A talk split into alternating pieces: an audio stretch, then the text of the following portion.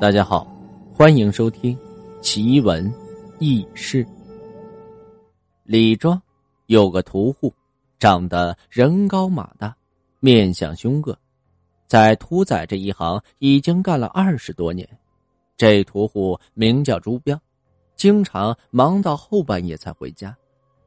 这天晚上，朱彪又忙到了后半夜，独自一人往回走去。当他走到这庄口的桥上时，发现在这桥上坐着一名老妪。朱彪虽说长相凶恶，但是却是有一副好心肠。他忙走过去，关切的问道：“大娘，您是从哪儿来的？大半夜的坐这儿干什么呢？”老妪脸色苍白，毫无血色。他转过头，只看了朱彪一眼。没有说话。朱标心想，或许是这老妪耳背，没有听清我说的话，于是他又问了一遍：“您是哪儿的人？来李庄做什么？是不是迷路了？”老妪有些不耐烦了，白了他一眼，依然保持着原来的姿势，没有说话。朱标觉得，这老妪可能是个聋子。所以才没有听见，心想，这深更半夜的，他只身坐在这里，估计也不太安全。于是比划着让老妪赶紧离开。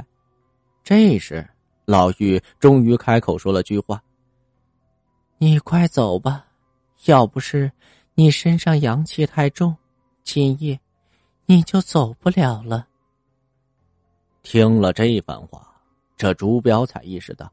眼前这老妪，她根本就不是个人。朱标正在猜测，老妪又接着说道：“好不容易等来了一个，却又无法下手，真是可惜了。”朱标从腰间解下一把刀子，原本他见这刀子有些迟钝，想拿回家磨一磨，谁知道竟然在这个时候。派上用场了。此时有些受到惊吓的朱标，用刀指着那个老妪说道：“老鬼，你别猖狂！半夜三更，你想害人性命，吃我一刀！”说完，挥刀向老妪砍去。老妪此时大吃一惊，忙站起身来要落荒而逃，便匆匆的消失在了黑夜当中。朱彪见他逃走，一腔的怒火无处发泄，现在就在那桥上破口大骂，骂累了才回家去休息。第二天，朱彪将这件事情告诉了他的家人，家人听后都感觉不寒而栗。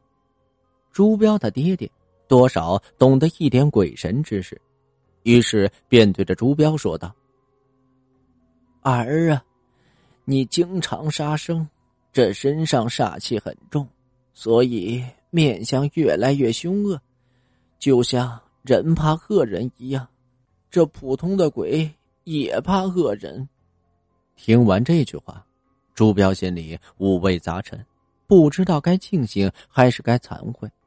不过别的不说，至少他还吓走了一个奇怪的东西。不过那玩意儿可真不是人。究竟是不是鬼？朱标也不太确定。只是几年之后，朱标开始抵触杀生这件事情。隔了几年，终于洗手不再做屠户，改行做别的生意去了。本集播讲完毕。如果您觉得本书播讲的还算是不错的话，欢迎大家进行订阅和打赏。您的打赏是梧桐不断前进。和进步的动力。当然了，小伙伴，如果想了解更多关于奇闻异事录的故事，或者您想把您的奇闻异事分享给梧桐的话，欢迎大家点击梧桐的头像私信梧桐，梧桐在私信区等待着您的私信。